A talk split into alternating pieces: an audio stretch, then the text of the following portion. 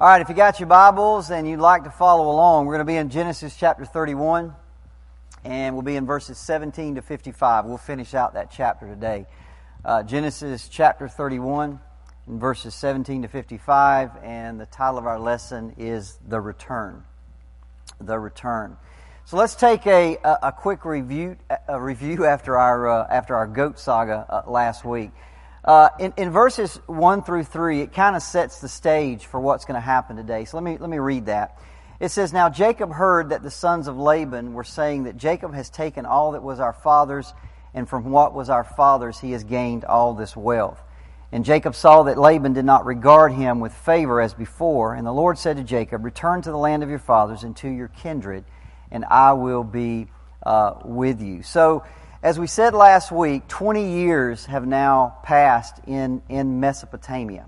So Jacob has been gone from his, his father Isaac, his mother Rebekah. He's been there in Mesopotamia for 20 years. Seven years he serves for, uh, for, uh, for Leah, seven years he serves for Rachel, and now he has spent another six, year, uh, six years tending the goats. And he has become a very, very wealthy uh, man. And he's done all this at the expense of, of Laban, his, his father in law. So circumstances have now changed. His, his, his brother in laws are looking at him uh, kind of sketchy. You know, he kind of catches a look from them that they don't like him quite as much as they, they did before. They don't look at him quite with favor as they did before. And then, of course, God also kind of validates the fact that, look, it's time to go home. Circumstances have changed, and, and, and by the way, I say this all the time God will sometimes do that, right? He'll change your circumstances to kind of push you and nudge you in a direction, and then He'll validate that, that yes, this is exactly what I want you to, uh, to do. So let's pick up in verses 17 and 18.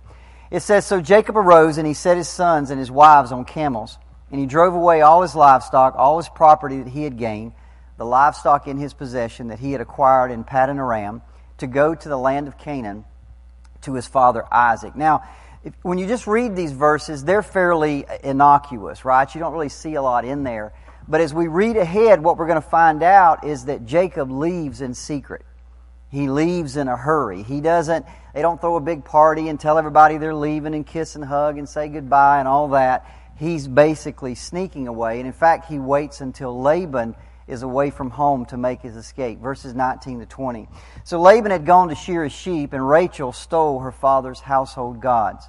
And Jacob tricked Laban the Aramean by not telling him that he intended to, to flee. So it doesn't look like an accident that Jacob just so happens to decide to leave when his father in law is gone. He figures, I'll just sneak out of here, I'll avoid any any problems, any kind of controversy, uh, any kind of confrontation. And so he just sneaks away while, while Laban is gone. But what Jacob does not know is that Rachel has, has gone into her father's tent and she has stolen his, what, what, uh, what the Bible calls household gods. Now keep in mind, in ancient times, uh, a lot of pagan religions would have these little household gods, okay?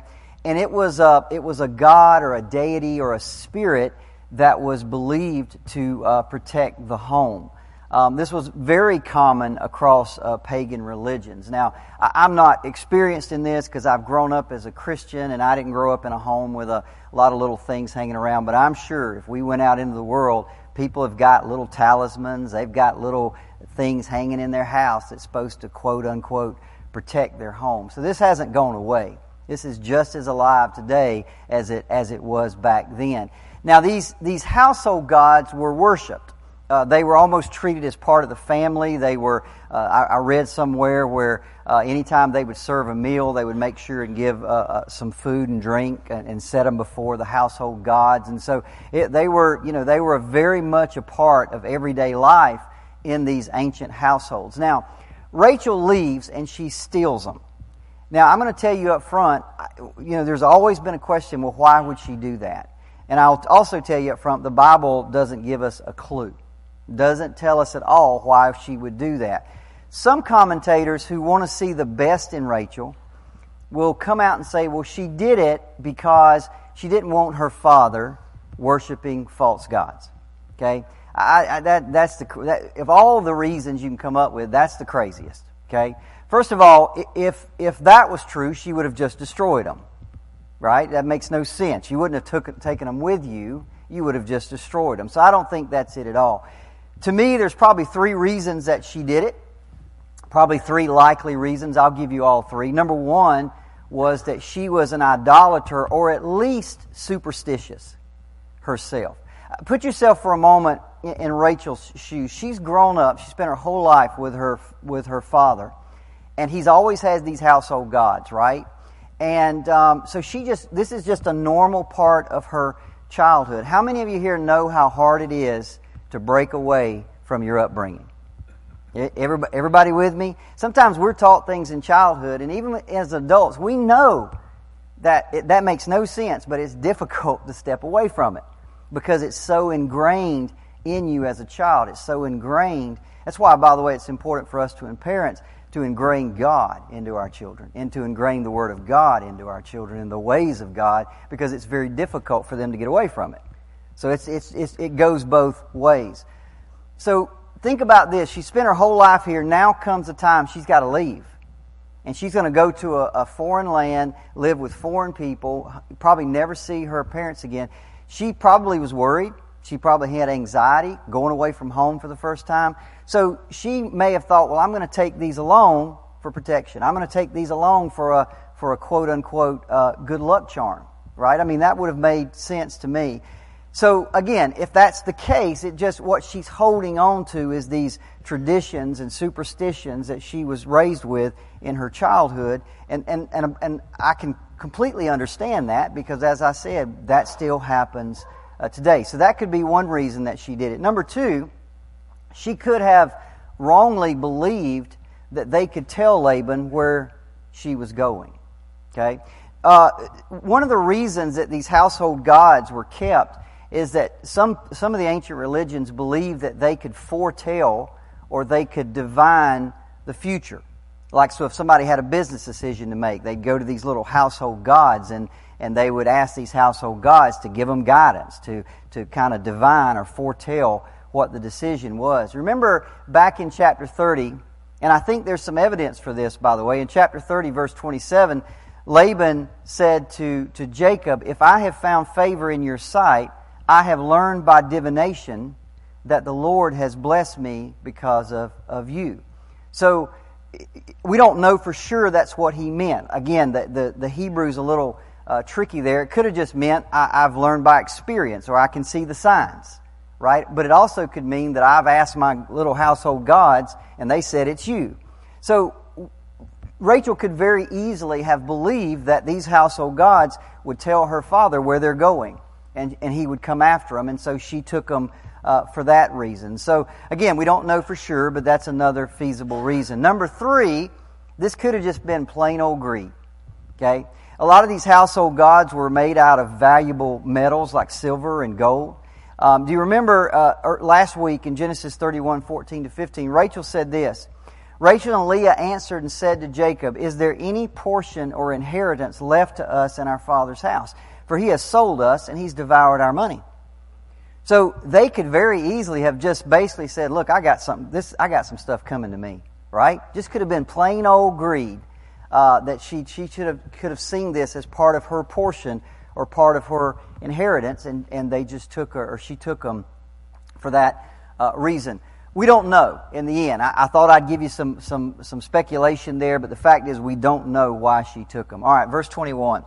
So he, talking about Jacob, fled with all that he had, and he arose and he crossed the Euphrates, and he set his face toward the hill country of Gilead. So if you remember our map, he is up in Mesopotamia, up between the Tigris and the Euphrates River, in the in the land of uh, uh, Paddan Aram, which is uh, basically that is modern day northern Syria, southern Turkey, up in up in that um, area. So he leaves and he heads back down toward the uh, land of Canaan. Now, as he leaves, he's committed two wrongs. Number one, he did not tell uh, Laban that he was leaving. He didn't give Laban a chance to say goodbye to his daughters, say goodbye to his grandchildren. Um, that's, that's wrong. There's no way you cut it. And the other thing, as I said, uh, unbeknownst to Jacob, Rachel has stolen these family gods. Now, if you're Laban, You, you come home, right? And all of a sudden, everybody's gone. Now, I can tell you as a grandfather, I can absolutely understand this. If I came home one day and my kids had just moved away and my grandchildren were gone, I'm going to be upset, right? I mean, at least give me the chance to say good goodbye. So he's gone for three days. He comes back, and lo and behold, they're all they're all missing. So what are what are you going to do, right? Um, he's going to go after them, right? He's not going to sit on his laurels and say, well, you know, uh, say la vie, whatever happens, happens. No, he's going to get he's going to get a band of his kinsmen together, and he's going to go after them. Verses 22 and 23. So when it was told Laban on the third day that Jacob had fled, he took his kinsmen with him, and he pursued him for seven days, and he followed close after him into the hill country of, of Gilead. Now, catching up with Jacob couldn't have been easy. He already had a three day lead. Uh, by the time Laban comes home and, and figures out they're gone and gets all his kinsmen together and gets, a, you know, gets his food and, and water and, and his cam, uh, probably a fourth day is gone as well. So he's, they've got a four day head start. But of course, they're traveling with women and children, and it's a, it's a different story, right? So he, he eventually uh, catches up with them. Now, I have no idea what was in his heart and mind to do. Was he was his plan to catch up and kill Jacob? Was it we don't know. Because before we have a chance to find out, God comes to Laban with a, a message. Verse 24. It says, But God came to Laban the Aramean in a dream by night and said to him, Be careful not to say anything to Jacob, either good or bad. So God warns Laban, don't hurt him. Don't touch him. He's mine. You, you, you, uh, you know, you, you mess with him at your own peril. Okay? So he finally catches up with him. God has warned him, don't touch him. And, he, and there is a confrontation. Verses 25 to 30. It says, And Laban overtook Jacob. Now Jacob had pitched his tent in the hill country, and Laban with his kinsmen pitched tents in the hill country of Gilead. And Laban said to Jacob, What have you done that you have tricked me and driven away my daughters like captives of the sword? Why did you flee secretly and trick me and did not tell me? I might have sent you away with mirth and songs, with tambourine and lyre. And why did you not permit me to kiss my sons and my daughters farewell? Now you have done foolishly. It is in my power to do you harm. But the God of your father spoke to me last night, saying, Be careful not to say anything to Jacob, either good or bad. And now you have gone away because you long greatly for your father's house. But why did you steal my gods? You know, this is, I don't, I, we saw this with Abraham. You know, God gives Abraham a promise, right? I'm going to take care of you. And yet, when he goes into uh, certain lands, he would lie about his wife, right? Isaac, same thing. God says, I'm going to take care of you. But yet, in certain situations, he would, he would lie and, and, and deceive, right? Because he was afraid. Jacob's exact same thing. It's just like father, like son. It just gets passed down. God has said, Jacob, I'm going to bring you back to this land. I'm going to take care of you. I'm going to bless you. I'm going to protect you. But yet, when he's scared of his father in law, he doesn't depend on God. Now, God steps in, doesn't he? He comes to Laban and says, Hey, Laban, leave your hand. I mean, God would have done that all along if, if Jacob would have just truly trusted 100% in God. But Jacob always had a, a backup plan. Now, Laban works kind of hard at playing the offended father. And I don't know how much he was offended by uh, his, his daughters and his grandchildren leaving. But I believe that in Laban's, his real bone of contention was those gods. I think that was what really bothered him. So Jacob responds, verse 31. So Jacob answered and said to Laban, Because, here we go, because I was afraid, for I thought that you would take your daughters from me by force, making decisions based on fear. We saw it with Abraham, we saw it with Isaac, now we see it with Jacob. By the way, every one of us are, are just as prone to be guilty of that saying, making decisions out of fear instead of out of trust in, in God. So you can tell from that statement that Jacob's faith is still not where it should be in, God. Go back to Genesis 28 uh, 15. This is God's promise 20 years ago when he was leaving. Remember the night he had the dream and he saw the ladder. This is what God said I am with you. I will protect you wherever you go, and I will bring you back to this land. I will not leave you until I have done what I have. What a promise, right? God Himself appears to you and says, I'm going to protect you. I'm going to be with you. I'm going to watch over, over you. You got this promise, but yet the fact is, Jacob didn't quite believe it 100%.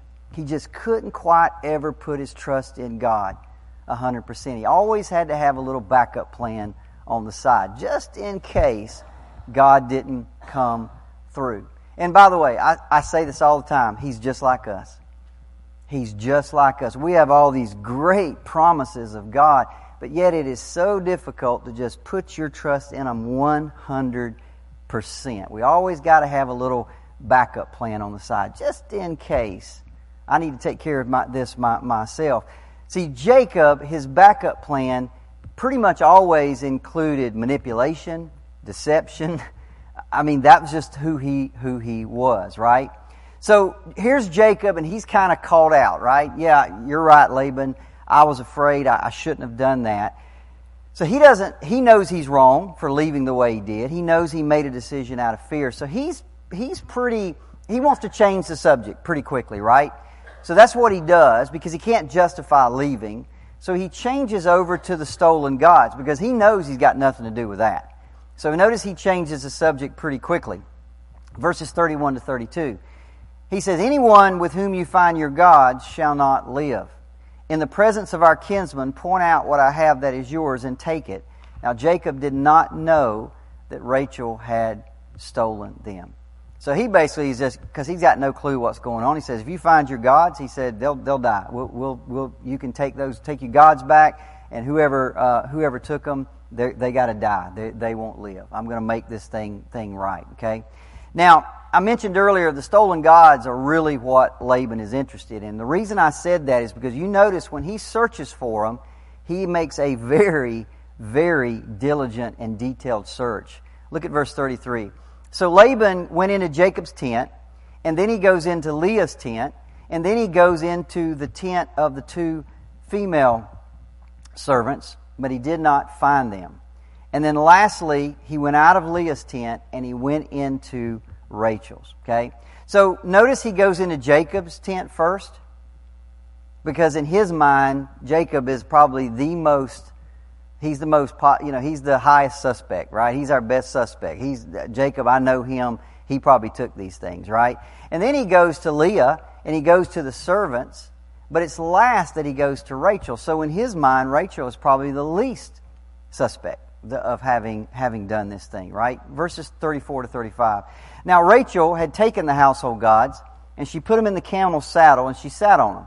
And Laban felt all about the tent, but he did not find them. So he goes in the tent. She's sitting over there on the saddle, and he's searching under. He's searching under the food trays. He's searching over here. He's he's looking under the cot. He's looking all these different places. Right. Verse thirty-five. And she said to her father, "Let not my lord be angry, that I cannot rise before you, for the way of women is upon me." So he searched, but did not find the God. So she basically says to him, okay, and, and she, she's very clever in what she does. She sits on the saddle which is hiding the, the household gods. And she says, I, I can't get up because it's my, my time of the month, right? Now, let me say, this always works because men have no clue what to do with that statement, right? They, they have no idea. And, and Laban's no different. Laban's like, oh yeah, well, let me just get on out of here, right? I, what's he going to do? Right? So that always works. She knew it. So that's always worked back then. It still works today. Anyway, Rachel's theft is, is not discovered because of that. Now, once that's done, they go back outside. And, and by the way, had Rachel's theft been discovered, everything would have changed, right? I mean, this, I don't know what would have happened. Um, but it's not. And so he comes, Laban comes back out and says, well, I can't find him. And, and Jacob, now he feels vindicated, right? Now you gotta remember with Jacob, he is, he has served this guy for 20 years. And Laban is a cheat. By the way, Jacob's a cheat too, but, but Laban is one as well. And uh, he's basically served him and served him for 20 years, and there's a lot of frustration has built up. And at this point, for the first time, he kind of he's standing there. In his mind, he's vindicated. He's innocent, right? So he now has this advantage. By the way, he realizes two things. Number one, the gods are not found, so, so Laban has nothing over him. And number two, he also knows, because Laban told him, that God told Laban, don't touch him. So he can kind of say anything he wants at this point, right? So he's kind of free. And so he goes off on Laban. I mean, he just he just tears into him. So you got this 20 years of frustration, 20 years uh, of friction kind of boil over in Jacob's response. Verses 36 to 42. Then Jacob became angry and berated Laban. So this is not just a normal response. He berated him, right? And we all know what that word means. That means you just you just unload on him. And Jacob said to Laban, "What is my offense? What is my sin that you have hotly pursued me? For you have felt through all my goods, and what have you found of all your household gods? Set it before my kinsmen and your kinsmen that they may decide between us two. These twenty years I have been with you. Your ewes and your female goats have not miscarried, and I have not eaten of the rams of your flocks. What was torn by wild beast I did not bring to you. I bore the loss of it myself. From my hand you required it, whether stolen by day or stolen by night.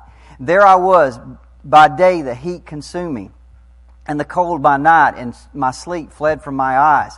These twenty years I have been in your house. I served you fourteen years for your two daughters, and six years for your flock and you have changed my wages ten times. If the God of my father, the God of Abraham, and the fear of Isaac had not been on my side, surely now you would have sent me away empty handed. But God saw my affliction and the labor of my hands, and he rebuked you last night. Now, I have to be honest, whenever I hear Jacob open his mouth and defend himself, I got to take it with a grain of salt because I know him. We know him, don't we? We know who he, who he really is. And, and as usual, he's kind of overstating his case, right? Um, see, the fact is, it's true that God did see what was happening, and God did bless Jacob. But Jacob's prosperity, we saw last week, was from God's hand alone. It had nothing to do with the labor of his hands. It was just God doing that. So even now, it just, he doesn't quite get it, right?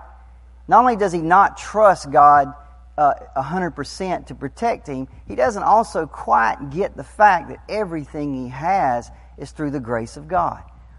Once again, I think he's just like us. I think he's just like us. I, I think we, we, we, we give mouth service to the fact that we're blessed by God, but the fact is, many of us uh, still believe, well, it's because I worked hard. It's because I did the right things. It's because I did. Everybody with me? You can get, it's easy to give mouth service to the blessings and the grace of God. But what do you really believe? See, I think Jacob down deep really believed that God blessed him because he was spiritual.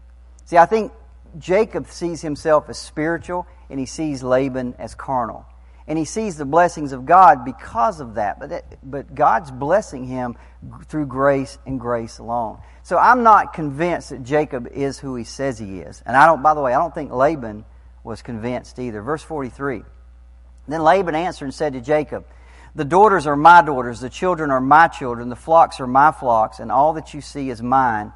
But what can I do this day for these my daughters or for their children whom they have born. You see, Laban believes in his heart that everything Jacob's got is his. It's my daughters. It's my, my, all those sons you've had, those grandchildren are mine. All the flocks, that's all mine. But yet God has told him, don't touch him. So in Laban's mind, Jacob, you have, you have deceived me. You've done all this stuff, but I can't touch you. So all he can do is initiate a covenant with Jacob. So the two of them kind of keep their separate uh, ways verses 44 to 46. So this is Laban. He says, Come now, let us make a covenant, you and I, and let it be a witness between you and me. So Jacob took a stone and he set it up as a pillar. And Jacob said to his kinsmen, Gather some stones. And they took stones and made a heap, and they ate a meal there by the, by the heap. So the first thing they do when they, I guess it was a, a cultural thing, when they're going to create a covenant or a legal agreement between two people or between two tribes or whatever the case may be, is they build a monument to that covenant to remember it by. Okay? And so they all went out and gathered stones and added to this covenant. and then they sit down and they eat, are added to the heap, and then they, they sit there and they eat a meal to kind of uh, commemorate this, this covenant. Verses 47 to 49. So Laban called it something which I can't pronounce, which means in Aramaic the heap of witness, but Jacob called it Gilead, which means heap, of witness. And Laban said, This heap or this pile of rocks is a witness between you and me today. Therefore he named it Gilead and Mizpah, which means watchpost, for he said, The Lord watch between you and me when we are out of one another's sight. Now, now read that sentence. The Lord watch between you and me when we are out of. In other words, I don't trust you, and you don't trust me. I, I don't. Tr- neither one of them trusted the other one as far as they could spit. They didn't like each other. They didn't trust one another. So they make a covenant and say, God watch it. God watch you and God watch me. Let's get out of each other's uh, sight. So I bring that up because the, here's the thing Jacob is supposed to be a godly man. But Laban has to invoke God to watch over the covenant because he don't trust him. Okay? He doesn't trust him one little bit. Now, Jacob may have been convinced of his innocence, but Laban wasn't convinced at all. He is, in his mind, Jacob is a crook. He's a cheat. He'll always be a crook and a cheat. And, but he knows there's not much he can do to stop him uh, to do anything because God is, uh, is on his side. Verses 50 to 51. Laban says this If you oppress my daughters, or if you take wives beside my daughters, although no one is with us, God is witness between you and me. Then Laban said to Jacob, See this heap and the pillar which I have set between you and me. This heap is a witness, and the pillar is a witness, that I will not pass over this heap to you, and you will not pass over this heap and pillar to me to do harm. The God of Abraham and the God of Nahor, the God of their father, judged between us. So Jacob swore by the fear of his father Isaac. And Jacob offered a sacrifice in the hill country, and he called his kinsmen to eat bread. And they ate bread and spent the night in the hill country. And early in the morning, Laban arose and he kissed his grandchildren and his daughters, and he blessed them. And then Laban departed and he returned home. I want to, I was hoping to have a few minutes here. I want to talk a little bit about morality and legality. Okay? Here's this thing with, with Jacob Jacob seems to be a man who is convinced of his own integrity. He is certain that God is on his side because he is an upright man. Now, God, by the way, is on his side. That is true. But God's not on his side because of who he is. God's on his side because he chose him before he was born. Everybody remember the story. That's why God's on his side. It's complete and 100% grace. But Jacob, as he experiences this grace, he tends to think, boy, look at me. I, am a, I'm a good guy. I, I, I'm a, I'm, I'm, I got a lot of integrity. I got ethics. I'm a, everybody with me? He, he, he uh, and I wonder, how can he be so wrong? How can he not see what's going on? And I believe the answer is Jacob is a legalist. Okay? Here's what I mean by a legalist. I think Jacob was a man who prided himself on keeping the letter of the law. You see, to his knowledge, he had never broken the quote law. Do you remember back when he made a deal with his brother? And he says, I'll trade you your birthright for a bowl of soup. Everybody remember that? Now, by the way, that's a, that's a perfectly legal deal. They actually made a, made a trade. But is that moral? Is it ethical to steal your brother's birthright? Of course not. He shouldn't have done that. He should have left it. If God wanted him to inherit it, God would have took care of it. What he did wasn't ethical, it wasn't moral, but it was, was legal. You remember with Laban and the goats last week. Uh, Jacob is in charge of the goats. So how he breeds them and, and what he does, it's completely up to him, right? Everything he did, putting the poles out there, uh, segregating the goats, all of that was perfectly legal. But was it moral? Was it ethical to do that?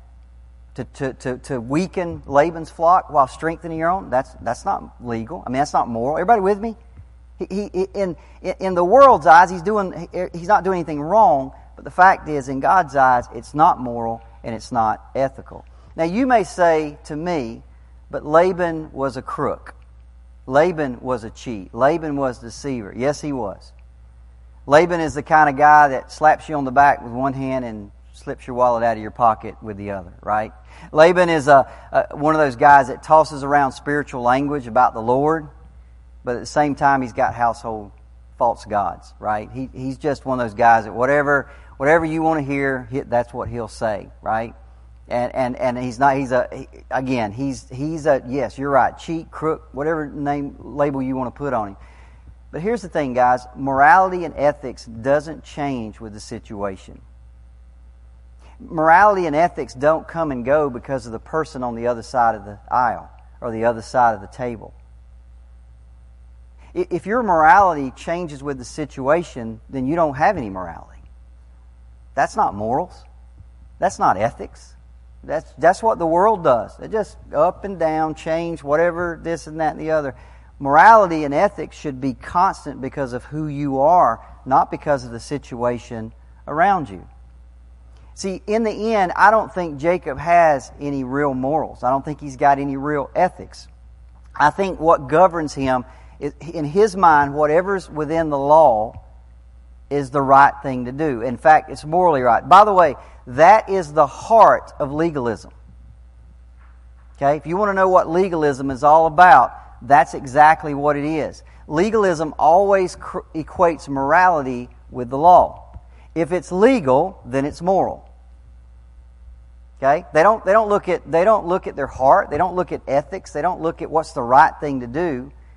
Legalism always believes that righteousness and the keeping of the law are the one and the same thing. This is what the Jews struggled with.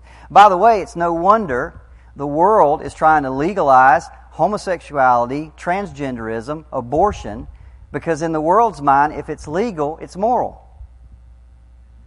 Do you get that? That's why they want it legal. You might say, well, why don't they just, why do they even care if it's legal? Because to them, making it legal says it's okay when inside of them it's killing them because they know they're wrong. Their conscience is, is telling them they're wrong. But if everybody will just say it's okay, it's right, it's legal, then they'll feel better about themselves. See, to the world, legality is morality. To a legalist, legality is, is, is morality. And I think that's what Jacob was.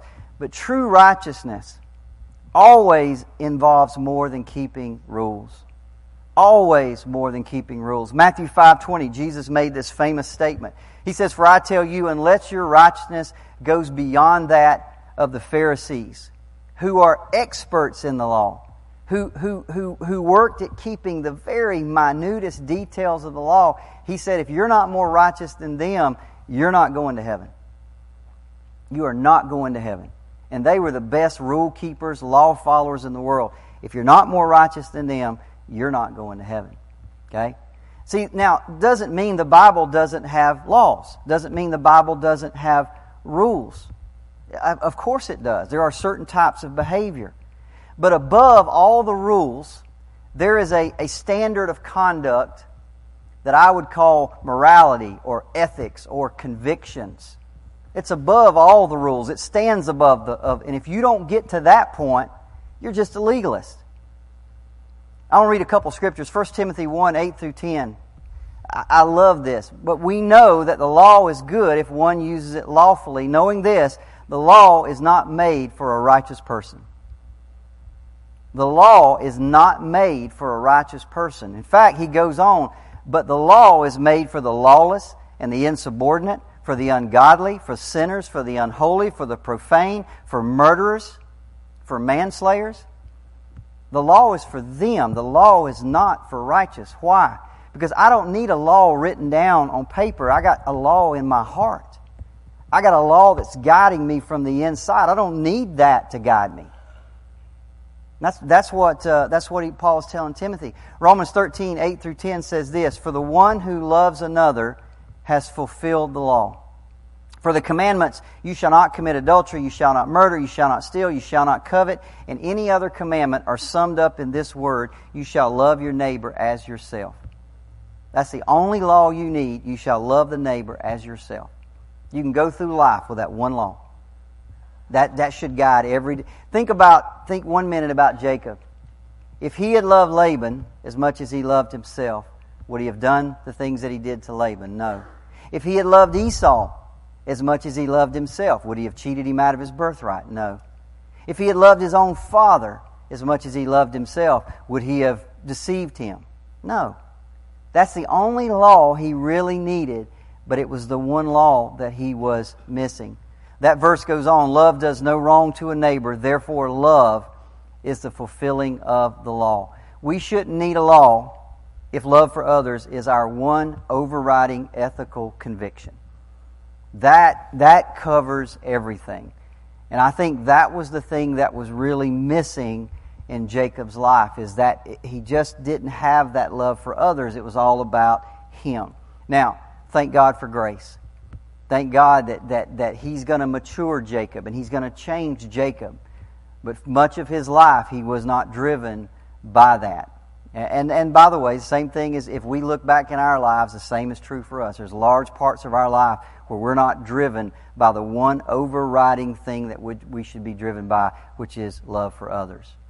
And some people have fallen into that legality and the keeping of the law, but that is not true righteousness. Next week, uh, we turn to uh, Genesis 32. Um, I'm preaching today, so I, I did not have any chance to get into that yet, so I have no clue what Genesis 32 is, is even about.